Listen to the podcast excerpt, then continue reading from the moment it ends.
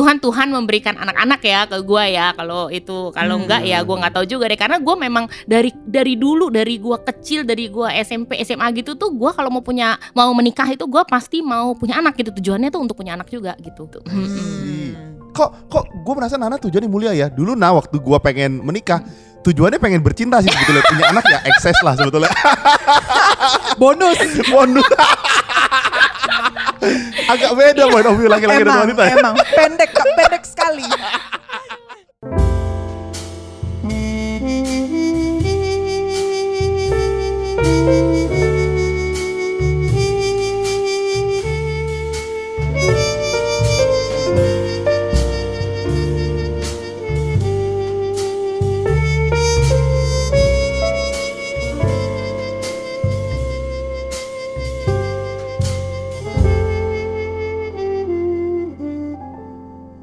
Beb Yes. kita nih biasanya kalau bikin podcast Mm-mm. kolaborasi sebelum pandemi kan kita ngajak orang datang ke rumah Betul, betul. kita ngobrol bareng Betul. kali ini episode spesial Karena karena gini kamu bayangin ya setiap kita punya narasumber iya, kita pasti akan ngobrol bareng kita akan belajar hal-hal baik dan hal-hal yang beda yang kita nggak punya oke. Jadi hari ini kita akan belajar gimana caranya jadi seorang penyanyi opera yang profesional sambil meniti karir. Oh, luar biasa. Iya dong. Bukan pilotok tapi pillow song. Pillow song, pillow singing kan. Pillow singing. Jadi jadi hari ini kita akan belajar tips and triknya. oh. Jadi kamu kan sebagai dosen musik, Oh iya iya. kamu coba solfeggio dulu, solmisasi dulu. Oh gitu. Gue audisi. Jadi ini ceritanya audisi juga. Kita sekali audisi kita pantas nggak belajar opera sama bintang tamu kita kali ini?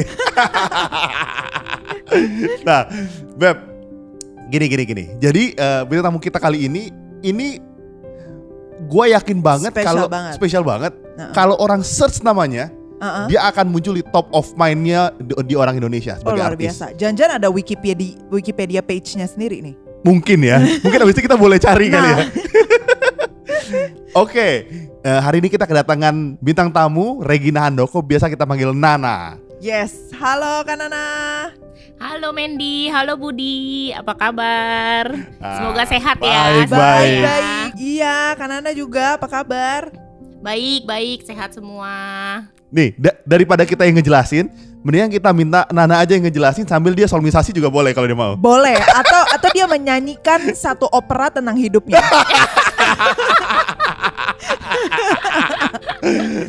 Nah, boleh kenalin diri nggak? Nah, biar teman-teman tahu siapa sih Regina Handoko. Waduh, oke. Saya Regina Handoko, biasa dipanggil Nana. Saya seorang istri dan eh, ibu dari tiga anak, tiga anak eh, perempuan, tiga-tiganya. Eh, saya eh, profesinya selain sebagai istri dan ibu, juga sebagai eh, penyanyi sopran eh, klasik ya, penyanyi klasik dan juga pemain harpa. Hmm. Mungkin itu aja ya. Hmm. Nah, gua Sisanya bisa sih Google dari di website, di- cari website. Tuh kan bener, Nah, tuh kan dia punya dia page punya sendiri kan? website Oh sendiri. website, Bener. website, Oh, iya, bener. website, punya website. Punya website sendiri. Wih, Ah. gila nggak main-main, Beb. Main-main kan? Heeh. Tahu nggak dari perkenalan itu yang paling gue suka apa? Apa-apa? Dia me, apa eh, Kak Nana ini melis ibu dan istri sebagai profesi, Beb. Oh iya bener, bener, nah, bener. lu bener. bayangin. Berarti kan gini, dia kan profesional gitu. Dia nggak hanya jadi seorang penyanyi profesional, Nah, tapi jadi di ibu dan seorang istri yang profesional. nah Iya. itu. Jadi top Lu baik. nggak nggak. Jadi topik kali ini kamu mau bilang gimana cara jadi ibu yang profesional juga kan? Nah, sebenarnya iya, kan? Karena kan ini ini topik ini kita mau latihan untuk jadi ibu profesional nantinya kan? Nah, heeh, Hmm. heeh. Kamu Dan- banyak nanya berarti dan Beb, juga hopefully juga apa bisa mendukung supaya suami juga lebih profesional. Eh, dalam hal apa nih maksudnya? betul betul itu penting itu penting ya Mendy ya. Oh, penting banget itu kak. Beb, kamu udah ngelis banyak pertanyaan buat Nana, yakin banget. Coba Beb di dikeluar ungkapkan semua Beb. Wes gila, Heeh, pastilah. Cuma supaya nggak usah lama-lama, ya cukup beberapa aja lah gitu. Padahal kita sebenarnya pengen nanya semua muanya iya, sebenarnya ya. pengen pengen sampai semalam suntuk ini. Iya, cuman ntar anaknya yang ngomel sama kita ya. Gimana Beb? Nah, Eh, eh, gue gue mau ngomong dulu kan kenapa karena gue ini- menganggap gue menga- kenapa me- eh, me- menganggap eh, seorang ibu itu adalah seorang pro- eh, sebuah profesi? Karena awalnya Oh, itu boleh. tuh gue gue kan eh, wanita karir lah ya dari dulu ya. Sibuk banget ceritanya. Nah sewaktu kita saya memutuskan untuk menikah setelah memutuskan untuk menikah tuh gue tuh mau meninggalkan semua pekerjaan gue dan gue mau fokus sebagai istri dan ibu jadi gue mau nganggap itu sebagai profesi gue Hmm. Wah sih. Iya, nah ya ternyata memang eh, dengan ke depannya apa eh, berjalannya waktu memang gue harus punya beberapa profesi ya ternyata nggak bisa hanya ibu istri dan ibu. Oke itu aja. I see. luar biasa. Eh Beb, sebelum masuk pertanyaan pertama, Heeh. aku kayak mau nanya dulu dari yang tadi Nana bilang. boleh, boleh. Nah, ketika uh, the day that you decide untuk oke, gua resign dari semua pekerja profesional gua dan gua pengen jadi seorang ibu uh, dan seorang istri. Perasaannya tuh gimana nah? Maksudnya ketika decide itu tuh perasaannya senengkah, yakinkah atau ada rasa apa Ragu. iya apa ragu gitu? Uh-uh. Penasaran aja sih nah. eh ada beberapa faktor memang yang yang membuat gua un- memutuskan oke gue meninggalkan semuanya tapi eh pada saat memutuskan ya tanpa regret sih tentunya gitu excited juga Hmm. gitu karena gua eh, menikah itu salah satu tujuan gua itu mau punya anak. Jadi gue tuh sangat suka anak kecil jadi itu adalah tujuan gua juga Ah. gitu. Jadi gua nggak ngebayangin kalau ya eh, untungnya Tuhan puji Tuhan Tuhan memberikan anak-anak ya ke gua ya kalau itu kalau Hmm. enggak ya gua nggak tahu juga deh karena gua memang dari dari dulu dari gua kecil dari gua SMP SMA gitu tuh gua kalau mau punya mau menikah itu gua pasti mau punya anak gitu tujuannya tuh untuk punya anak juga gitu. See. Kok kok gue merasa Nana tujuannya mulia ya. Dulu nah waktu gua pengen menikah, tujuannya pengen bercinta sih sebetulnya. Punya anak ya ekses lah sebetulnya. Bonus. Bonus. Agak beda point of view laki-laki dan wanita ya. emang pendek pendek sekali. eh Beb, tanya Beb. Sama narasumber kita spesial ini.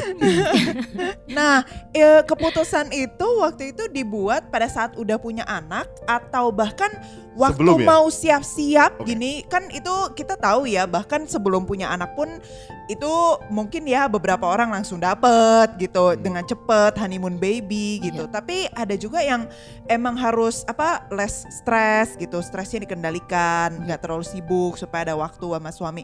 Nah itu eh, keputusan itu dibuat kapan? Sebelum gua menikah Wow. pada saat gue udah dilamar, gue dilamar terus kita memutuskan untuk eh, apa em, eh, menikah itu, nah pada saat dari tunangan Hmm. sampai hari pernikahan itu, gue udah mulai eh, mengurangi mengurangi karena dulu gue kan event organizer, wedding organizer, music organizer, Hmm. dan juga gue sebagai penyanyi gitu. Jadi gue udah bilang sama manajemen kita dari tim kita juga udah mengurang-ngurangi pada saat gue Hmm. udah menikah, sudah gue udah nggak punya eh, pekerjaan lagi, kurang lebih begitu. Jadi diteruskan oleh tim kita sendiri. Berarti maksudnya Nana bahkan sebelum dia punya anak dari tunangan udah decide begitu. Iya, udah udah berkomitmen Iya, gitu betul. ya. hebat hebat Betul. ya. Hebat, Hebat. hebat. Jadi Di pikiran gue masih bercinta waktu itu soalnya. Jadi gue belum mikir sejauh Nana. Oke Beb, oke Beb, oke. Nah, mungkin eh, ini ini ini ber- berhubungan dengan salah satu pertanyaan yang pengen kita tanyakan sih. Ketika waktu decide punya anak atau bahkan eh, udah punya anak, apa sih salah satu pengorbanan terbesar yang dilakukan eh, oleh Kanana gitu? pengorbanan gua itu yang paling paling paling itu adalah tidur yang sangat kurang. Karena Waduh. jujur ya, waduh, gue deg-degan dengernya nih. hidup eh, gua itu adalah orang yang sangat suka tidur. Jadi, aduh, tidur adalah eh, sesuatu yang sangat gue enjoy dan gue nikmati. Jadi itu pengorbanan gua. Oh. Karena gua itu dari tiga anak gua itu semuanya gua menyusui, Uh-uh. menyusui full. Jadi anak Full. pertama itu gua Luar full eh, 20 bulan atau 22 bulan gitu. Pokoknya hampir 2 tahun. Gitu. Nah, Oh. dan pada saat gue masih menyusui, gue udah hamil lagi, Bo. Lu bayangin nggak? Aduh. Gile. Jadi gue tuh sampai Berarti prinsipnya sama nih lakinya sama gue kayaknya. Kayaknya, Beb. Nonstop. Terus nah, Nah, jadi tuh pada saat lu bayangin dong kalau menyusui itu kan setiap tiga jam harus bangun ya menyusui terus Iya, dan itu iya. Eh, waktu masih baby awal 0 sampai berapa bulan nah, nah, makin besar makin besar itu Hmm. kita dia makin mau minum kan se- karena apa susu formula kan Banyak. kalau susu formula lebih lebih eh, mengenyangkan kalau susu asi itu dia cepet lapar nanti sampai lama-lama dua jam Hmm. Ya, sekali dia ya. minta lama-lama satu setengah jam sekali dia minta oh gitu gitu ya? Iya, dan kebetulan anak pertama gua itu agak susah makan. aduh dia susah makan. Oh. Mungkin dia susah makan itu karena em gue stres banget tuh. Dia dia nggak bisa makan mungkin mungkin. Dan dia nggak mau minum hasil pompaan loh. Dia harus langsung. Mungkin kalau kata mertua gue iya iya dia nggak mau. Jadi susu pompaan gue itu semua gue sumbangkan. Either ke eh, kakak ipar gue waktu itu juga eh, lagi punya Ah. anak temen gue pokoknya gue kasih kasih tuh hasil pompaan. Dan gue banyak kebet- eh, eh, eh, eh, Ya untungnya tuh banyak banget. Nah jadi tuh anak gua yang pertama itu lahirnya itu tuh mungkin kata mertua gua tuh dia lahirnya kan susah em, kecekik tuh hampir lewat dia tali Hmm. pusar kece- Oh, kecekik ya tiga ampun. kali terus udah gitu padahal udah gua sesar Aduh. ya lahirnya tuh biru nggak Hmm. napas jadi itu ya, Aduh. kalau eh, dokter bilang tuh eh, eh, bokap gua kan juga dokter ya dia di dalam juga waktu itu. Heeh. dia tuh sampai udah eh, kebat-kebit dah pokoknya udah deg-degan. 5 menit itu itu udah lewat. Aduh. empat menit itu empat menit nggak napas ya maksudnya ya. Empat menit nggak napas itu eh, Heeh. udah brain damage. Ini tiga menit lebih terus dia napas loh. Dia nangis loh. Lu bayangin gak sih? Jadi begitu lahir ya udah nggak napas biru nggak nggak nangis sudah pasti dong ya. Terus langsung dikasih apa oksigen dan sebagainya dipompa dan sebagainya lah. Gue nggak ngerti karena gue kan eh, ini ya nggak lihat ya suami gue udah Heeh. eh, duduk eh, duduk dengan lemas gitu ya dia bener-bener udah Heeh. udah udah hopeless gitu ibaratnya ya bener-bener Tuhan Tuhan berikan kesempurnaan sama Selin sama anak gue yang pertama dan dia hidup normal sampai sekarang sempurna maksudnya sempurna eh, semuanya sehat ya semuanya sempurna dalam arti itu Mm-mm. Hmm. Ya, menjadi nah, dari situ mungkin karena dia kecekek lehernya ya, dia tuh eh, jadi biru kan karena kecekek sama ini kan mau dikeluarin nggak bisa dicek tali pusar. Heeh. Jadinya mungkin mungkin kata mertua gua jadi susah makan. Aduh susah banget makannya memang. Susah banget. Jadi gua dia itu depend on eh ASI gua sampai 2 tahun kurang loh. Can you imagine? Jadi gua Gile. harus gua harus makan makanan yang bergizi banget. Lu terus gua tuh stres Uh-uh. banget kalau dia udah nggak bisa makan. Jadi pada saat anak kedua gua hamil lagi, gua stres sekali. Karena menurut gua gua belum siap untuk punya anak kedua.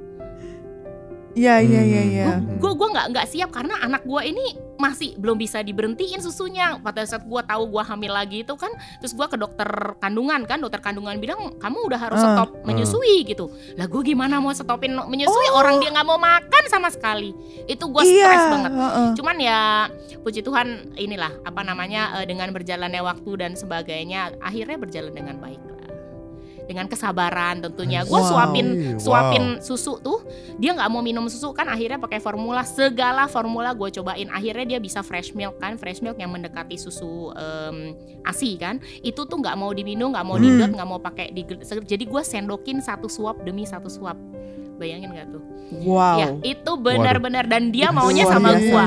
dia nggak mau sama sama em, eh, suster atau mbak atau siapa pun itu. Pokoknya dia maunya Sama sama, daddy. gua.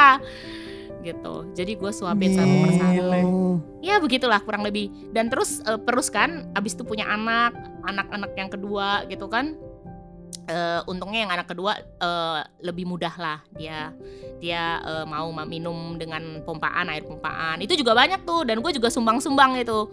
Kasih ke teman-teman juga banyak. Aduh pokoknya eh, diberkati dah gue deh. Bener-bener asi gue banyak banget. Satu lemari lemari freezer tuh apa eh, freezer itu ya kita sampai beli freezer kita masukin ke freezer. Saat anak ke satu kedua ketiga semuanya kita sumbang.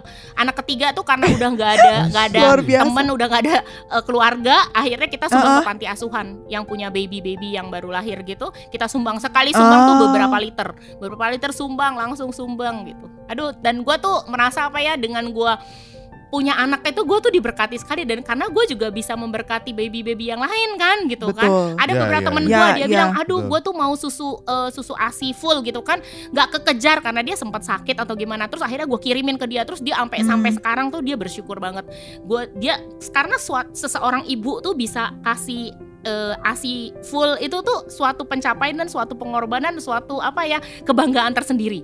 Dan gue tiga anak tiga tiganya Ya, gue ya, full benar. asi. Nggak ada kena eh, formulir Ya. sama sekali. Dan itu ke, ke- ke- kerasa Gila. banget loh eh, Mandy eh, sama Budi. Anak-anaknya itu jarang sakit. Anak gue tuh jarang sakit. Sakit Hmm. paling ya dikit-dikit pilek atau batuk. Itu tuh daya tahan tubuhnya beda sekali. Eh, asi itu Ah, nomor satu deh emang Tuhan menciptakan ya bener-bener ya semuanya itu ya, Hmm. cocok. Iya, Mm-mm. jadi tuh kalau lu baru melahirkan tuh jangan stres. Pokoknya enjoy aja deh. jangan jadi asinya keluar minum air yang banyak minum makan buah yang banyak minum sayur yang eh, apa eh, yang misalnya bayam bayam kuah gitu kan daun Ah. katuk Hmm. itu udah gua gitu aja nggak pakai stres nggak pakai apa Hmm. Tapi peranan seorang Hmm. suami itu penting banget ya bud nah, jadi gue bilangin Nah ya, itu baru gue mau bilang. penting banget Nah ini bor- boleh di emphasize dan uh, volume suara lebih kencang. eh Ya, nah nah ya. nah nah gua gua gua gua penasaran soal yang itu nah jadi dari eh, ini ini denger denger mitosnya nah kata orang kalau lahirnya sesar air susunya tuh agak lama baru keluar gitu. Apa benar atau pas ketika lu sesar lahir air susunya langsung keluar atau gimana sih proses waktu anak pertama itu nah enggak juga. Enggak. Gua tuh tiga tiga Hmm. anak gua sesar semua dan semuanya cepat mungkin Hmm. kebetulan ada eh, suster suster rumah sakit sempat bilang karena eh, puting ibu itu eh, ada yang putingnya besar ada yang kecil. Kalau yang putingnya besar memang eh, cenderung eh, airnya karena apa ya salurannya banyak mungkinnya jadi airnya banyak gitu jadi itu enggak eh, eh, jadi itu penting juga sih.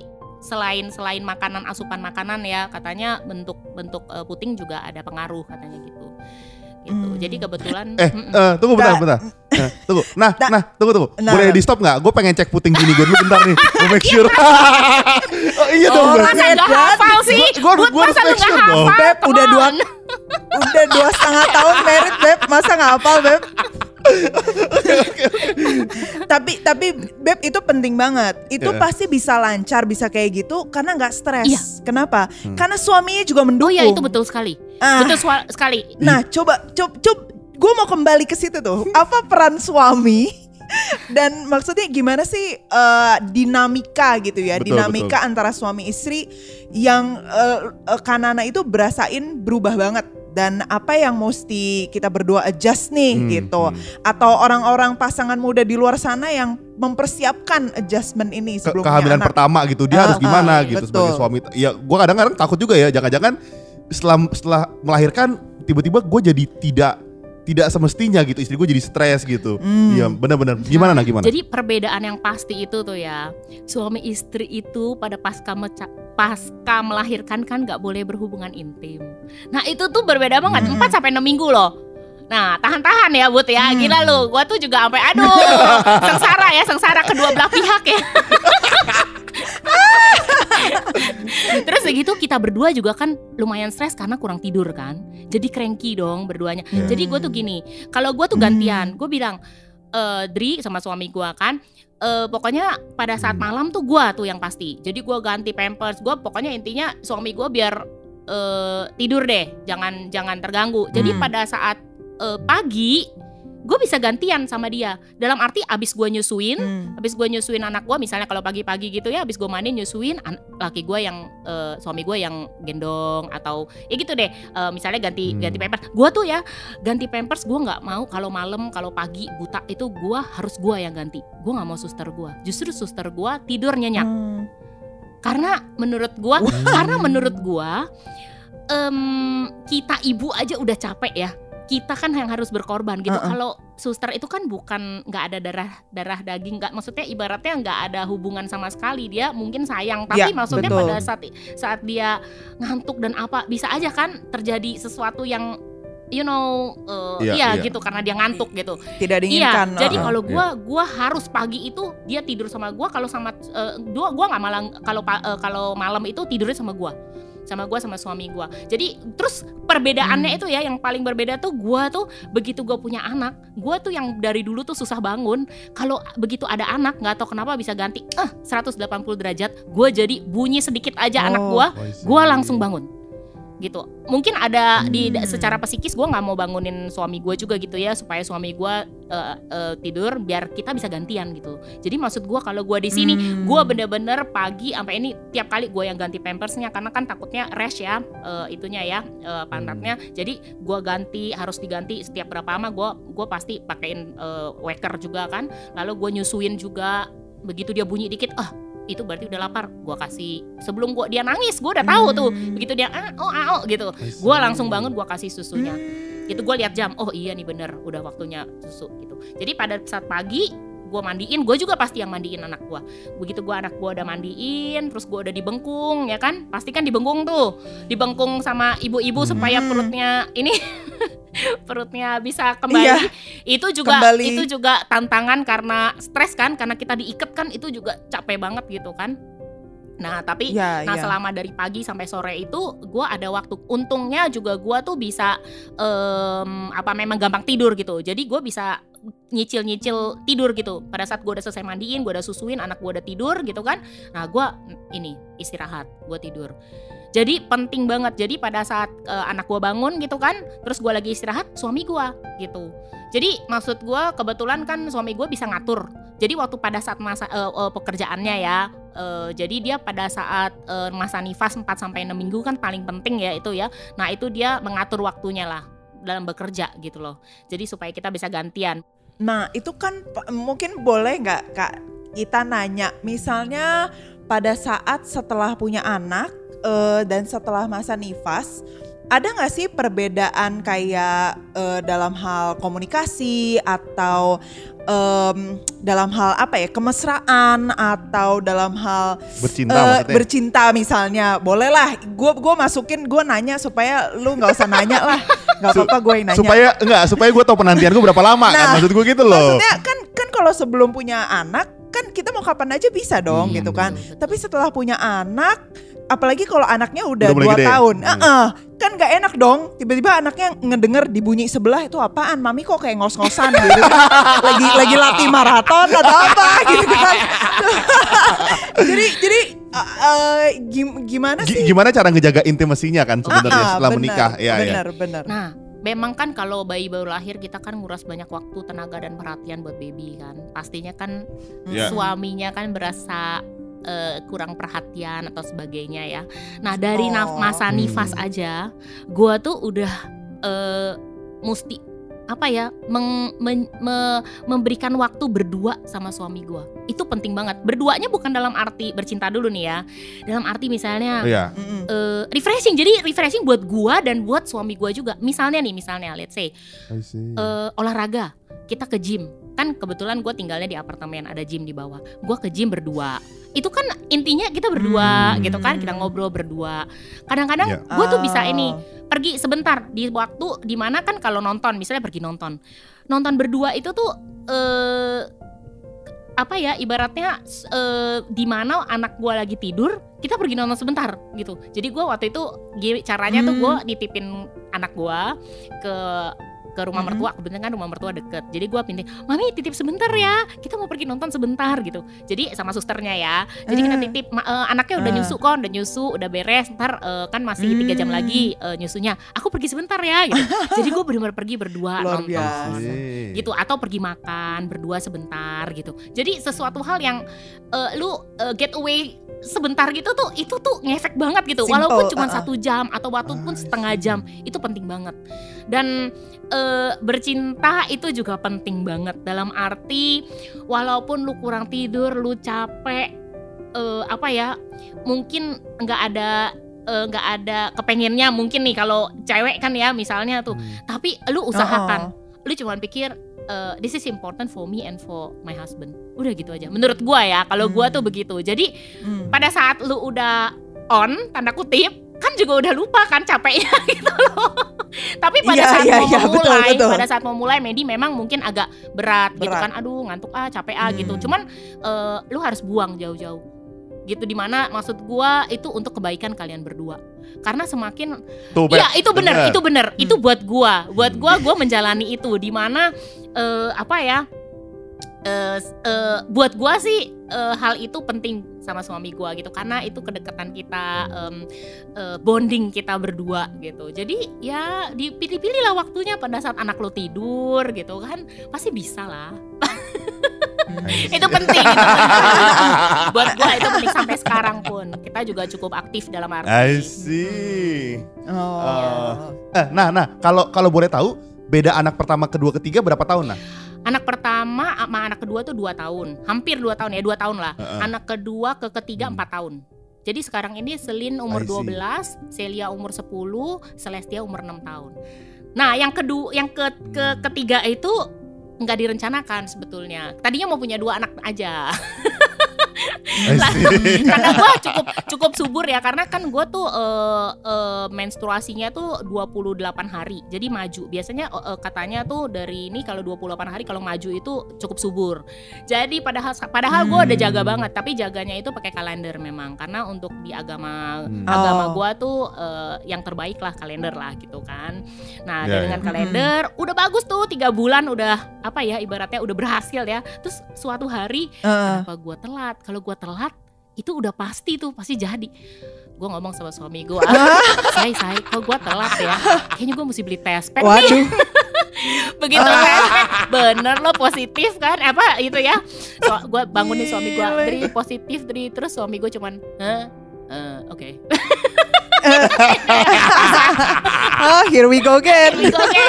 Cuman lucu sih bersyukur bersyukur bahwa maksudnya anak gue ketiga tuh lucu banget oh my god hiburan Iya iya iya. iya. See. Nah, nah, gua gua gua penasaran nah, kalau anak beda 2 tahun yang anak pertama kedua itu itu eh, apa ada rasa iri nggak sih? Maksud gua ada rasa ih kok tiba-tiba nyokap kan belum terlalu ngerti tuh. Gue penasaran itu aja sih. Oh pastinya, pastinya, pastinya.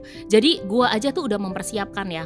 Jadi eh, waktu itu tuh anak gua eh, satu tahun setengah, gua udah masukin sekolah. Karena gua takutnya kalau gua masukin sekolahnya di dua tahun, itu dia merasanya dijauhkan. Jadi gue tuh sangat sangat apa ya sangat memperhatikan psikologis dia. Jadi gue bilang, Dri Hmm. kita masukin satu setengah tahun kan ada playgroup tuh ya satu setengah tahun waktu itu. Jadi gue masukin di sana, which is yang gue anterin tiap hari walaupun gue hamil-hamil gede, selalu gue anterin, gue tungguin gitu kan. Nah jadi dia merasanya gue full. Pada saat gue lahir, eh, pada saat gue lahir anak kedua pun gue seperti itu. Pada saat gue sama dia, gue nggak boleh diganggu sama babynya. Jadi gue atur banget itu tuh manajemen waktu tuh penting banget buat gue. Pada saat gue sama baby, biasa. pada saat gue sama baby, gue minta suami gue ada buat anak gue yang pertama. Gitu. Jadi maksudnya kayak gitu deh. Hmm. Jadi peran suami gue tuh penting banget di sini dalam gue Hmm. membesarkan anak itu. Dan kebetulan dia ya balik lagi pekerjaannya memang bisa mengatur waktu gitu kan, di mana eh, dia bisa atur. Jadi gue tuh dari dulu mungkin gue juga eh, lulusan eh, Santa Ursula yang cukup disiplin kan. Jadi gue tuh manajemen waktu itu Hmm. gue udah tertanam dalam hidup gue gitu. Jadi dalam membesarkan anak dalam waktu apa eh, me- apa ya eh, jadwal-jadwal apa pun tuh gue dengan ada manajemen waktunya. Suster gue tuh udah tahu banget ada catatan bukunya, menyu- susunya berapa lama, mandi apa itu semua ada semua catatannya. Jadi gua minta Wow, itu. rapi Iya, banget. iya, kayak begitu. Jadi itu itu itu penting banget sih. Jadi dianya dari psikologisnya merasa dapat dua-duanya gitu kan, nggak ditinggalkan nggak Hmm. ditinggalkan orang tuanya karena baby gitu. Karena karena ada adik yang Hmm. ini, adik yang kedua. Karena gue cukup cukup concern banget dengan psikologis anak ini tuh. Wow. Wow, bagus bagus. Ka- Kalau kalau gitu suaminya invite sekalian aja gimana? Jadi kita berempat sekalian. untuk beb, untuk ngasih wajangan-wajangan langsung ke gua beb, gitu Iya loh. benar-benar Iya. Boleh Ntar ntar di episode selanjutnya Boleh deh sama Boleh ya. apa suaminya Kanana Jadi deh bilang, Bud lu mesti gini-gini Bud gitu. Jadi Ah, lebih ah, lebih ah. kena kan sama laki-laki Nah, kan dia tuh benar-benar benar. dia tuh benar-benar sampai malam pun selama dia belum eh, belum tidur ya dia tuh misalnya gue udah selesai selesai nyusuin. Itu sel- selesai nyusuin kan berarti mesti di burp gitu kan? Di apa sih? Di burp tuh apa ya bahasa ini Iya Heeh. eh, Apa Heeh, ber- burping gitu. Sendawa nah, sendawa. Nah biasanya dia yang sendawain. Karena gue apa? Gue mesti nerusin mompa. Oh. Karena isi gue masih banyak. Karena yang Jadi kan gue nggak mungkin dong gue gendong apa gitu. Dan kita berasanya Tiga-tiga anak loh. Tiga-tiga anak nggak nggak nggak Suster itu lebih untuk apa ya? Untuk baking Untuk baking Untuk nyuci baju Hmm. Mungkin nyuci botol gitu kan Dan Ya. biasanya kalau nggak ada suster gitu kan Lagi pulang misalnya eh, lebaran Atau kita lagi pergi keluar Suami gue Hmm. semua yang nyuci Nyuci botolnya semuanya gitu. Wow. Wah, dia Wow. memang involve banget. Tuh denger dia Beb involve banget dalam Eh, Nah. iya gue dengerin dari tadi Beb. gue dengerin Nana bilang Iya. apa. Eh, cu, eh, Beb, eh, cuman ya yang Nana bilang menarik. Maksudnya gini, banyak orang pikir ketika ada babysitter, mereka akan handle kita bisa tidur. Na- Enggak Nana punya mindset yang kebalik. Enggak Enggak, itu ada daging gua, gua mesti sacrifice buat dia Betul. ketika malam karena itu tanggung jawab Iya. gue.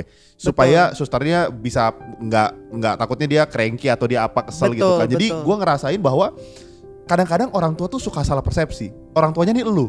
bukan babysitter. Jangan Betul. sampai anak itu lebih sayang babysitter daripada sayang orang tuanya sendiri. Iya, Iya iya. kan? Iya. Lebih ngenalin suara babysitter. Betul daripada orang tuanya Oh, sendiri. Bagus. kayak jadi ibaratnya ya ada eh, temen gua tuh jadinya Eh, mungkin pada kan ada anak kedua ketiga gua kan juga bisa kan minum di botol kan pakai pompaan eh, eh, susu pompaan Hmm. memang bisa tapi gua nggak memilih itu untuk malam-malam atau pagi-pagi kasih susu buat anak gua karena kadang-kadang tuh ya ada yang bisa dikasih obat tidur atau tiba-tiba anaknya jatuh karena sistemnya ngantuk gitu loh Eh, serem ada dan it it Eh, happen buset. it happen gitu loh jadi kayak gitu-gitu tuh gue menghindari banget karena ibaratnya balik lagi ya Tuhan me- me- mempercayakan kita tiga makhluk hidup ini gitu kan apalagi anak gue yang pertama tuh udah mau lewat gitu kan ibaratnya gila gue tuh gak nggak akan Iya, iya. rela gitu di mana eh, eh, anak gue sampai terjadi seperti itu gitu jadi gue bener-bener gue semua gue lakukan Gila. Nah, eh Kak Nana mau nanya lagi nih. Kira-kira kalau misalnya eh, Kak Nana bisa misalnya flashback ke belakang gitu ya, terus ngeliat eh, zaman dulu waktu masih punya baby atau masih anak-anak masih kecil, kira-kira apa sih hal yang Kak Nana mau rubah gitu? Baik itu misalnya dari I don't know, kalau manajemen waktu katanya udah presisi Udah banget gitu ya. Mungkin biasa. dari kayak cara mendidik anak. itu nggak usah diragukan lah. Hmm. Mungkin tapi dari cara mendidik anak atau cara berkomunikasi atau apalah gitu yang kira-kira bisa menjadi kayak advice buat orang-orang di luar sana. Jujur em, semua orang tua kan punya cara mendidik dan cara membesarkan anak masing-masing ya. Tapi untuk gua dan suami gua, gua nggak ada yang gua regret sih. Jadi ibaratnya eh, menurut gua apa yang gua ada jalankan sama suami gua ini ya memang ini yang kami inginkan dan memang ini yang yang terbaik yang bisa kita lakukan gitu. Bukannya sombong, Hmm. tapi maksudnya kan orang beda-beda ya. Maksud gua gitu. Jadi nggak Ya, ada ya, ya, ya, nggak ya. ada Ya, nggak betul, ada betul. yang gua pengen ulang. Aduh, gua harusnya begini gitu. Enggak sih. Eh, dengan Hmm. eh, trial error yang kita lakukan itu akhirnya kita eh, balik lagi ke track yang memang kita mau gitu loh. Jadi ibaratnya pasti kan ada Hmm. eh, kesusahannya gitu kan, ke- kepusingannya gitu, tapi akhirnya kita bisa eh, bisa menjalani sesuai yang kita mau gitu. Kurang lebih sih gitu. Kayak anak gua misalnya, anak gua kayak anak gua nih misalnya, anak gua tuh eh, ada gue selalu bilang punya masalah apa pun, sekecil ataupun sebesar apa pun, you can tell mami. Karena mami ini di sini bukan Hmm. sebagai orang tua aja, tapi juga menjadi teman kamu. Gue bilang gitu. Jadi anak gue nih Hmm. misalnya dia punya ada masalah gitu, misalnya di sekolah atau sama temen gitu ya, dia bisa manggil gue, Hmm. mami, aku, I want to talk to you kayak gitu. Terus dia ngajakin gue ke kamar sendiri atau kamar mandi gitu. And then dia bilang, dan gue memberikan Hmm. memberikan di- eh, kepercayaan, di mana setelah mereka bercerita, terus gue memberikan solusi, terus dia bilang jangan bilang siapa-siapa gitu. Dan gue nggak akan bilang gitu loh. Misalnya adiknya Ah. nanya, ada apa sih? Ada apa sih? Cici nanya ngomong apa sih mami? Gue nggak akan cerita sampai kapan pun Hmm. gitu. Jadi mereka mendapatkan kepercayaan gue. Hmm. Ya, ya. Itu penting banget buat gue. See. Karena sekecil apa pun, sebesar apa pun, Hmm. sekecil apa pun masalah bisa jadi besar. Sebesar apa pun bisa jadi kecil. Ya, you know yang kayak gitu gitu. Jadi dan Yeah. gue merasa Ya, gue ya. sudah mendapatkan kepercayaan itu baik dari suami gue maupun gue ya gitu kan. Anak-anak bisa ngomong langsung ke gue dan gue tuh Hmm. bersyukur banget seperti itu. Gitu pun. Apa aja dia bisa cerita gitu. Dan gue nggak ngejudge mereka. Gue bilang Hmm. I don't judge you gitu kan. Cuman menurut mami gimana kalau kamu begini gitu. Jadi gue kasih pilihan. Kamu mau jalannya gimana? bisa begini, bisa begini gitu loh. Jadi gue kasih pilihan biar mereka yang memutuskan dia pengen apa Ya. gitu. Jadi gue Ya, ya, ya. mengarahkan I gitu. Jadi seperti itu. Kalau gue tuh kayak sama anak gue gitu. Jadi mungkin gue sibuk sibuk atau apa pun, tapi menurut gue profesi gue yang utama itu adalah sebagai istri dan ibu. Profesi gue yang berikutnya Hmm. baru sebagai penyanyi klasik dan pemain harpa. Tapi tentunya semuanya gue Hmm. anggap sebagai gue harus profesional gitu dalam arti, you know, tanda kutip nggak ada yang Ya. beda gitu. Ya. Jadi penting banget ya kayak apa eh, luar biasa banget. Aku jadi belajar bahwa kalau misalnya kita menganggap eh, apa anak kita itu sebagai kayak orang yang udah dewasa gitu ya instead of kayak semuanya kita eh, atur gitu kayak kamu harus gini kamu nggak boleh gini gitu. Tapi eh karena Nana cerita ini jadi kayak saya aku sih jadi belajar. Maksudnya jadi memberi kepercayaan kepada mereka untuk memilih yang baik gitu. Iya. Dan juga menganggap mereka sebagai pribadi yang udah dewasa bukan yang kayak anak kecil yang mesti nurutin mami Iya. gitu atau mesti kayak mesti kayak gini Betul. gitu. Tapi memberi pilihan dan mereka menerima konsekuensinya. Dari kecil loh gue begitu sampai anak gue yang ketiga pun begitu. Mau apa misalnya gue bilang eh, anak-anak kakak-kakaknya main harpa yang ketiga dia belum mau les harpa oh nggak apa-apa gue bilang gue selalu nggak pernah memaksakan mereka mau belajar apa terserah gitu kan jadi gue bilang oke Celestia kalau nggak mau belajar harpa nggak apa-apa gue bilang gitu tapi nanti kalau anak cik kakak-kakaknya bisa main harpa Celeste nggak bisa nggak apa-apa ya Gua- maksudnya you know kita kasih lihat juga dan Hmm. pe Iya, ininya iya, iya, iya, kalau kakak kalau Selin sama benar. Celia Iya, bisa main betul. harpa berdua, Celestia nggak bisa loh. Gue bilang tapi nggak apa-apa ya seperti itu. Dia bilang nggak apa-apa. Oke, gitu loh. Maksudnya itu it's, it's your choice, itu pilihan lu Iya, gitu iya, kan. iya, Jadi iya. kalau gue tuh kayak gitu, gitu. Gue dibeli diberi kepilihan gitu, diberi kepercayaan karena orang tua gue pun begitu, Budi and Mandy. Jadi mereka tuh memberi gue Hmm. kepercayaan, pilihan gitu kan. Jadi waktu itu gue di Ursula waktu SMA bisa masuk IPA. Terus gue bilang sama nyokap gue, gue nggak mau masuk IPA, gue nggak suka biologi, gue suka fisika, gue nggak suka kimia, gue bilang gitu kan, gue mau masuk IPS. Terus ya udah kakak Ah, suami ah. apa eh, eh, ayah ibu gue bilang gitu, oke. Jadi dia kasih tahu kan intinya kalau lu masuk IPA bisa pilih-pilih ini ini ini ini. Kalau masuk IPS lu Ah, cuma bisa pilih ini ini ini. Oke, gue bilang gue nggak mau pilih itu. Gue Iya. bilang gue udah tahu gue nggak suka itu. Oke, it's your consequences ya. Jadi Ah. pilihan lu lebih sedikit. Kalau emang lu mau pilih itu ya sudah. Ya. Gitu. Jadi gue diberi pilihan. Tadinya bokap gue bilang kan, kan sayang kamu kan jadi pilihannya banyak lah. Yang pilihan yang papi kasih yang IPA itu semua gue nggak suka. Gue bilang gitu Nggak kan mau. aku nggak suka gitu kan. jadi gue dari dulu Iya, memang diberi iya, kepercayaan iya. gitu. Jadi gue tuh sama bokap gue juga gitu. Hmm. Tiap kali gue ada masalah gue datang ke bokap gitu. Mungkin didikan didikan orang tua juga eh, membawa pengaruh ya gitu Iya. kan. pengaruh Mm, jadi Mm-mm. gue ada masalah gue datang ke bokap. Walaupun bokap gue sibuk banget, bokap gue dokter, gue datang ke prakteknya dia. Papi, aku mau dat eh, mau ngomong Eh, gitu kan, wow. mau curhat gitu kan. Oke, Widih, kamu datang ke rumah sakit jam 3 siang. Jadi gue kayak ada appointment gitu. terus gue dateng, gue nunggu di Lucu depan. Begitu udah selesai gitu kan, gue masuk. Ya Udah, terus gue ngomong di ruang kerja dia. Tapi gue curhat, bener-bener curhat. banget. Gue bener-bener curhat, terus bokap gue sangat bijaksana. Dia memberikan em, konsekuensi ya itu pilihan-pilihan itu. Dan gue menjalankan ke anak-anak gue juga sekarang. Bokap gue, nyokap gue juga bijaksana banget. Beb, by the way yang Nana bilang, gue jadi kepikiran. Hmm. Nah, nih ya, gue gua nggak tahu ya. Gue kan punya banyak teman-teman yang emang udah punya anak, anaknya mulai Iya, gede iya. gitu. Menurut gue banyak banget orang tua yang jadi competitive parents, tau gak lo? Ah, kompetitif mom. Jadi- helikopter mom Jadi gitu kayak ketika yang lain bisa, anaknya di push, lu mesti les ini ya. Iya, iya, karena iya. nilai lu mesti segini-segini. Lu les musik ya, karena mesti gini-gini. Jadi maksud gue, eh, menurut gue seorang Nana, mungkin teman-teman, mungkin buat kalian yang nggak kenal, kalian boleh searching siapa Regina Handoko gitu. Yes. Jadi kalian bisa punya gambaran Nana nih siapa dan gue pikir dari dari profile lu gitu ya. eh, mungkin lu akan jadi orang tua yang ayo lu mesti jadi musisi juga. Orang Ah. tuanya sopran harpist Indonesia terkenal Yo. gitu. Ternyata enggak. Enggak. Nana Nana Ah. bahkan nggak nggak nge-push anaknya. Anaknya punya pilihan. ya Dia nggak jadi kompetitif mom, dia nggak merasa eh mama tuh begini. Kamu, kamu juga harus, harus jaga nawak mama gitu ya. enggak. Dan menurut gua anak lu kayaknya jadi menikmati banget jadi seorang anak gitu. iya iya benar benar benar Mudah-mudahan ya, gue sih eh, apa ya berusaha menjadi ibu yang bukan ibu yang baik, ibu yang benar gitu ya. Gue tuh berdoa terus sama Tuhan gitu. Semoga gue sama suami gue tuh bisa menjadi eh, ibu dan eh, ayah yang benar buat anak-anak gitu kan untuk mendidik anak-anak, membesarkan anak-anak ya. Tapi maksudnya Hmm. balik lagi, bukan artinya gue benar atau enggak gitu. Maksudnya benar dalam arti eh, lempeng gitu ya. Apa ya mm, baik susah ya ngomong baik atau enggak gitu kan? Karena semua mendidik anak tuh nggak ada salah nggak ada benar loh. Karena mendidik anak nggak ada Ya, ya. salah nggak Ya. ada benar nggak ada baik nggak ada enggak gitu semua tuh punya pilihan masing-masing cara masing-masing gitu. Kebetulan cara gue ya begini betul Setuju. betul. Jadi kayak anak gue gitu misalnya ulangannya dapetnya pas-pasan. Gue cuman kalau gue udah tahu dia belajar bener gue nggak akan bilang gimana sih?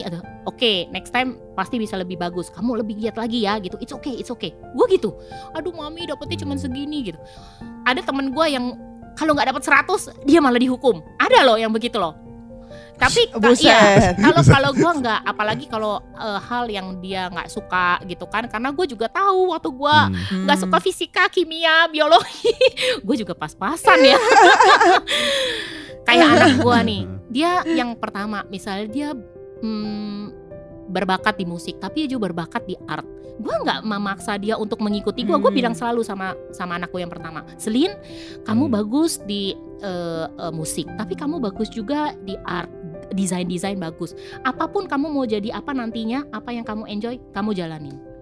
Gitu loh maksud gue, gue sekarang Ih, belajar biasa. belajar musik bisa aja kan nanti itu itu bekal buat buat mereka juga. Nggak mungkin nggak bukan profesinya, Ya, ya, bisa ya. mungkin pelayanan di gereja atau bisa buat apa pun lah itu gitu Ya. kan. Jadi maksudnya semua itu Betul, betul. eh, untuk bekal lah gitu. Jadi nggak nggak perlu menjadi profesi kurang lebih begitu. Luar biasa. Wuh. Gila. Ta tau nggak dari ngobrol sama Nana, aku belajar dua hal. Apa? sebetulnya. Yang pertama, eh ketika kita jadi orang tua nih ya, Hmm. banyak banget sacrifice-nya dan suami Ya. istri mesti kompak gitu. Betul. Jangan sampai eh, jadi tekanan buat istri terutama karena kan dia Ah. merasa beban gitu. Tiba-tiba eh, baby blues yang ngerasa Iya. lihat anaknya stres banget karena pressure. Buktinya Nana yang anaknya baru setahun lebih tiba-tiba hamil hamil lagi, lagi. gitu. Iya. Dan dia bisa lewatin tuh Ya, dengan sangat baik, benar. dengan cara didiknya dengan baik. Yang kedua, gue mesti merhatiin bentuk puting istri gue. gue Mesti harus ya, cek. balik lagi ke Loh, situ ya. tadi kan Nana mention itu. Itu yang aku nggak tahu Beb sebenarnya tadi. Gue jadi Oh, merasa, oh, gitu. gue akan Supaya liatin dengan mempersiapkan diri sebagai is- suami ya. Iya Gimana dong. nih gitu kan. Enggak, gue mesti siapin dong kalau ternyata perlu beli, beli freezer lagi apa enggak? itu maksud aku. Jadi gue Oh. tahu kan kira-kira nih sebanyak apa yang susunya gitu loh maksud gue, Beb. tapi Kamu itu ngomong apa, Beb? eh, itu tapi salah satu faktor kan gue bilang ya salah satu faktor Pokoknya kita bekerja faktor. sama lah, Beb. Banyak faktor Kalau you di top, I di down lah.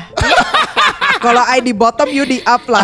yang pasti itu nggak boleh stres itu kalau lu stres itu bisa ini bisa bisa jadi pokoknya enjoy aja gue tuh selalu gini dalam hidup gue ya apa pun yang terjadi kalau memang tidak sesuai keinginan gue yang terjadi gitu ya ya mungkin emang itu yang terbaik yang harus Uh-uh. terjadi gitu loh maksud gue Uh-uh, jadi uh-uh, gue tuh betul. kayak Enggak, gitu ya. gitu kayak anak gue nggak mau makan gitu kan segala macam ya udah pokoknya gue bersyukur aja pokoknya gue telaten gitu kan kasih makan dia kasih susu dia Hmm. tapi ya mungkin itu yang terbaik yang terjadi walaupun nggak tahu apa gitu kan kadang-kadang kita nggak tahu apa cuman kita gue tuh percaya apa yang terjadi itu itu adalah yang terbaik gitu mungkin itu membuat gue jadi deket sama dia atau gue jadi lebih eh, lebih apa ya gue sama suami Benar, jadi benar, lebih lebih kompak gitu mendidik, mendidik apa me- membesarkan anak mencari solusi gitu Ya. karena Ya, gue ya. sama suami gue jujur kompak banget jadi dia tuh bener-bener dukung gue banget. Gue punya masalah apa pun dia lagi kerja sesibuk apa pun gue lagi stres nih ya.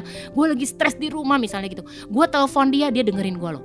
Dia dengerin gue dia ngomong gue cuman curhat "Cuk, cuk, cuk, ngoceng ngoceng ngoceng karena anak gue gini gue nangis nangis misalnya gitu. Kan pasti ada dong stresnya. Dia dengerin gue dan abis itu Iya. dia cuma bilang oke Iya, Pasti. oke kamu gini gini terus dia bilang kamu rendeman dulu misalnya dia ngomong gitu kan. Kadang-kadang gue soalnya kalau rendeman tuh gue bisa eh, ini ya apa eh, eh, ilangin stres gitu. Kamu rendeman dulu nanti aku beliin misalnya Ah. makanan apa yang enak jadi dia tuh tahu how to to Uish. handle me gitu loh dalam arti dia dengerin gua banget Ah. terus dia bilang ya udah aku sekarang ini lagi ya meeting lagi misalnya gitu kan jadi dia udah menyelesaikan selesaikan Ah. dia udah dengerin gua sampai kelar terus dia udah aku meeting lagi ya kamu rendeman dulu nanti aku beliin makanan nih misalnya gitu loh let's say yang kayak gitu-gitu mungkin Oh. something very dia mungkin nggak memberikan solusi ya atas gua Simple. punya Ya, atas ya, gua ya. punya curhatan gitu lu harus gimana enggak dia cuma suruh gua Hmm. eh take a break lah gitu kan. Dan gua itu apa Ya. gue hilang gitu. Gua gua eh, eh, eh, eh, lepas gitu jadi dari stres gua gitu. Jadi stres dikit dia Hmm. iniin gitu loh. Dia tahu banget dia tahu banget how to ini me eh, handle me gitu. Apa ya I itu gitulah kurang lebih. Ber- berarti ntar gue bilang, Beb, kamu mandi dulu nanti aku beli martabak. Setiap kali, Beb, mandi dulu aku beli martabak nanti gitu. Gembul lama-lama gue gembul. Semua se- apa semua masalah bisa diselesaikan oleh makanan. Atau orang martabak. Martabak. oh ini kayak gini misalnya ya gua tuh kan seorang penyanyi ya terus gua tuh eh, performer gitu kan karena maksudnya bentuk tubuh itu kan juga Ah. Ya, ya. bayangin dong setelah melahirkan bentuk tubuh Penting. Iya, iya, dia tuh ngerti banget. Iya. Jadi kalau gue udah lagi di bengkung ya, terus gue udah nggak kuat harusnya bengkung kan dari pagi sampai ma- pagi lagi ya. Terus dia bisa bilang, gak apa-apa, Ah. nah, udah kalau udah nggak tahan kamu buka. Ya udah bengkung 30 hari, kamu tambahin jadi dua bulan. Jadi nggak nggak usah, maksudnya ibaratnya nggak usah nggak usah kalau udah stres dibuka aja gitu. Full. Gak usah dibu- dibuka aja, Hmm. nanti dibekung lagi besok. Tapi itu tapi lebih lama. Jadi dia kasih solusi gitu loh. Di mana nggak usah sebulan, Iya. Iya nggak usah nggak usah nggak usah ini diperpanjang aja. Jadi kalau begini, oh iya bener juga ya. Jadi gua nggak stres gitu yang dikit-dikit itu dia Hmm. kasih solusi terus. Hmm. Nah peran suami itu sampil yang simple ya pastikan lu udah kenal banget sama Mandy lu tau lah how to uh, please her Oh. ya ya kan jadi lu Ya. carilah cara lah pasti bisa dan Mandy pasti happy Gua beneran, gua tuh Ah, iya. tiga anak gua nggak ada baby blues sama sekali. Gua nggak ada satupun. Wow. Wow. Gua nggak tahu ya, bener-bener gua tenggat bener-bener ya suami gua juga bener-bener ini banget sih, berperan banget sih, Men- ngurus anak juga, Hmm. ngurusin gua tanda kutip ya, bener-bener loh gua tuh nggak bisa kalau gua tuh udah mesti ngomong, gua mesti curhat, dia dengerin gua nggak pernah nggak loh. Satu kali pun mau dia sesibuk apa dia pasti angkat telepon gua, nggak tahu gimana ya. Atau kalau Nah. nggak pun dia bisa bilang, Nah. ya kamu WA dulu misalnya gitu. Dia pasti baca dan dia ini aku nggak bisa Nah. ngomong sekarang kamu WA ya. Terus gua ngoceh-ngoceh kalau nggak gini gini gua WA Hmm. panjang lebar dan dia pasti eh, tenangin gua. Peran suami penting. Nah, Kamu Beb, kamu kamu kok mukanya gitu banget, Beb? Gue seneng banget denger ini, Beb. Eh gue eh gue Seneng emang kagak banget gua. gue emang kagak gitu apa? Gitu juga gue kali anak aja. Enggak, maksudnya ini berarti mengemphasize lebih lagi. Yeah. Untuk untuk lebih untuk Un- ah, Nah, iya, iya, untuk iya. jangan berhenti. You're doing great. Ya. You're doing You're doing great. Nah. Don't stop. Tenang Ah. bud, tenang bud. Gue ntar kasih masukan nih buat Mandy. Nah, karena gue tahu suami gue Ah. itu sangat membantu gue dan sangat berkorban buat gue. Gue pun berkorban untuk dia untuk membahagiakan dia. Maksudnya dalam arti gue Ah. tetap gak Oh. boleh, nggak gue menomorsatukan dia juga. Walaupun gue sesibuk apa pun sama Hmm. anak gue, gue tetap Hmm. perhatiin dia. Kayak misalnya nih, gue siapin makan dia. Yang kayak kecil-kecil aja tuh, menurut gue itu memperhatikan dia gitu kan. Misalnya nih, eh, dia mau Hmm, pergi I see. kerja gitu kan, mau pergi kerja. Gue bilang, aduh suster, kamu ini dulu sebentar, pegang dulu. Dan gue anterin dia sampai ke pintu gitu. Yang kecil-kecil itu menurut gue itu adalah Oh, I Ya, see. ya. Iya, sampai iya, sekarang iya, loh, gue lakukan itu sampai sekarang. Kalau dia makan pasti gue yang siapin, walaupun ada mbak, gue pasti yang siapin. Kalau ah, mbak anak gue, Hmm. suami gue mau pergi, pasti eh, sebisa mungkin gue anterin sampai ke pintu gitu. Dan oke, goodbye. Hmm. gitu. Itu itu Oh. sesuatu hal yang kecil-kecil tapi menurut gue eh, penting buat buat kami berdua Penting. untuk kita terus merasa apa spark sparkle-nya tuh ada gitu menurut gue ya. Selain bercinta tentunya. Balik ya. Balik ya. Itu itu bahasa kasih budi soalnya kan Nana. Dia merasa dicintai kalau Yes. bercinta ya. Iya, kayak gue tuh sepenting se- se- sibuk apa pun gue ya, gue tuh pasti ngingetin eh, my husband untuk jangan lupa makan siang. Kalau dia sampai malam, jangan lupa makan. Kamu udah makan malam gak? Belum gitu kan? Kalau belum, aku siapin ya atau gimana gitu. Jadi itu itu sesuatu menurut gue hal yang kecil-kecil itu karena balik lagi ya, nyokap gue juga begitu. Nyokap gue tuh nggak Ah. akan pergi sebelum bokap gue pergi kerja. Itu dia. Jadi gue tuh Hmm. panutan gue tuh orang tua gue banget. Dia pasti yang siapin makan itu udah pasti. Semir sepatunya aja bokap gue itu nyokap gua. baju-bajunya yang siapin nyokap gue setiap pagi. Itu aduh, gue tuh salut Hmm. banget sama nyokap. Jadi mereka pun ya almarhum bokap sama nyokap itu ya waktu masih berdua tuh udah sampai nenek kakek aja tuh kayak apa ya kayak em, orang-orang tuh pada bilang kayak perangko sama amplop katanya gitu nggak bisa dipisahkan Amplop. sampai nenek kakek sampai 70 tahun masih gandengan ke mana-mana berdua aduh Oh, itu Oh. gue tuh kepengen banget kayak bokap nyokap dan itu salah satunya nyokap gue Hmm. selalu juga kasih masukan ke gue bahwa lu harus menomorsatukan your husband tuh Mandy ya Adil lah, kalau ini adil, Adil, nih. cuma fair, buat fair. Fair nih, gue seneng nih kalau buat ini Mandy fair nih. hal-hal kecil tapi wah. itu tuh itu very simple loh yang kayak lu cuman WA gitu Ya, kan ya, ya. itu cuman Betul. berapa berapa detik lu cuman B- WA kan Dek, Betul. eh, saya udah makan Betul, belum betul. jangan lupa udah jam 12 itu gua lakukan sampai sekarang ini udah jam 12 lewat gitu gua lakukan itu sampai sekarang gitu. Ah. Gila juga ya. Gila, kita belajar banget nih Yes, sama yes. Kanana sekarang gitu. Maksudnya gimana gak cuma soal apa kehadiran anak yang membeda apa membuat beda, tapi juga ternyata eh, bagaimana harus mengutamakan suami Iya, juga iya, gitu. iya. Meskipun lu punya anak satu, anak dua, apalagi anak, Anak tiga. tiga, eh. tetap suami Iya, harus nomor nomor, satu. satu, Iya, gitu. Buk, iya gitu. Dan dan semoga teman-teman yang jadi pendengar kita juga bisa belajar banget bahwa eh, karena Ana nih kalau kal- kalian lihat dia nih professional singer, dia nih Hmm. punya karir yang sangat profesional. Yes. Tapi dari kalian dengar ucapannya keluarga nomor satu, nah, lu mau gimana pun karirnya dia bilang gini, anak gue, suami gue gitu. nah, Jadi kita sadar bahwa bener lagu zaman dulu kan, uh-uh. harta yang paling berharga tuh keluarga sebetulnya. Yes. Lu bisa punya Iya, karir betul. gede, tapi kalau kalau lu nggak dicintai di keluarga lu sendiri buat apa gitu betul, kan sebenarnya. betul, betul, betul. Aduh, gue denger ini jadi hati gue Jadi nyunyu syahdu, gitu, jadi nah. syahdu tuh Jadi nggak? siap punya tiga anak, punya Enggak, klub enggak. sepak bola. Woi, woi, woi, kalau tiga mungkin belum belum gue mikirin sekali ya. Oke. Oke, nah, eh, by the way, thank you Iya. banget inspirasi banget hari ini Yes. ngobrol-ngobrol yang seru banget. Gila. Gila, Kita bener-bener. belajar thank you banyak. juga kesempatannya gue bisa sharing-sharing semoga bermanfaat bagi kalian berdua dan juga eh, semua yang mendengarkan Thank you Nana. Dan buat uh, teman-teman, uh, buat penasaran kalian silahkan follow at Regina Handoko dan juga bisa cek uh, uh, websitenya reginahandoko.com dan kalian bisa lihat uh, keseharian Kanana di situ. Seru banget pokoknya gitu. Nah. Dan buat kalian yang mau nanya-nanya kita, kalian bisa DM kita ke mana Beb? At pilotalk.podcast Atau bisa email kita ke pilotalkpodcast.id at gmail.com kita juga punya TikTok. Kita bakal bikin konten-konten lucu-lucu di TikTok. Jadi boleh follow juga kita di TikTok gitu ya. yes. Jadi sampai sini aja. Yes, thank you Kanana. Thank you, Kanana. Thank you semua yang sudah dengerin. Sampai jumpa di episode minggu depan. See ya. Kalian tahu nggak sih rahasia bagaimana kita berdua bisa bikin konten setiap minggunya secara rutin? Ternyata rahasianya ada di Nasi Padang. Jadi, gengs, tiap kali si Budi itu makan Nasi Padang. dia punya kemampuan berpikir dan kreatif itu semakin meningkat. Jadi, kalau kalian mau beliin kita, Nasi Padang. boleh ke karyakarsa.com slash pilotok ID. Tenang aja, aku kalau nasi padang tuh murah kok. Nasi, sayur sama kuah, paling 10 ribu. Iya, karena kemampuan perut Budi akan bertambah dengan cepat kalau dia makan karbohidrat aja. Jadi, jangan lupa karyakarsa.com slash pilotokid untuk support kita ya.